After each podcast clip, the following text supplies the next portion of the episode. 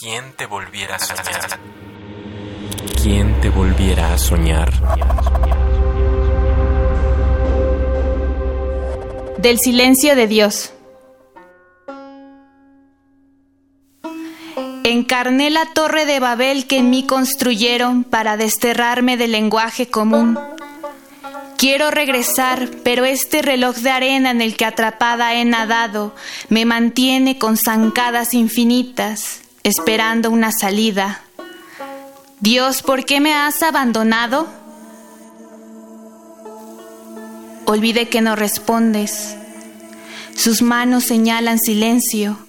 Solo veo sus ojos que buscan desaparecer a la nada accidental, mientras los muertos se retuercen en el barro como gusanos que huyen de su tumba, mientras lágrimas reverdecen el camposanto de las hijas perdidas, mientras el dolor, el dolor, muere y vuelve a nacer, el karma de sí mismo.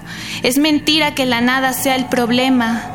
El dolor adorna al vacío con una canción destilada de nuestro ego, pero si apagas el fuego de tu ego, nublarás con su humo el sufrimiento. ¿Quién te volviera a soñar? Mi nombre es Brenda Cedillo, tengo 22 años, soy de la ciudad.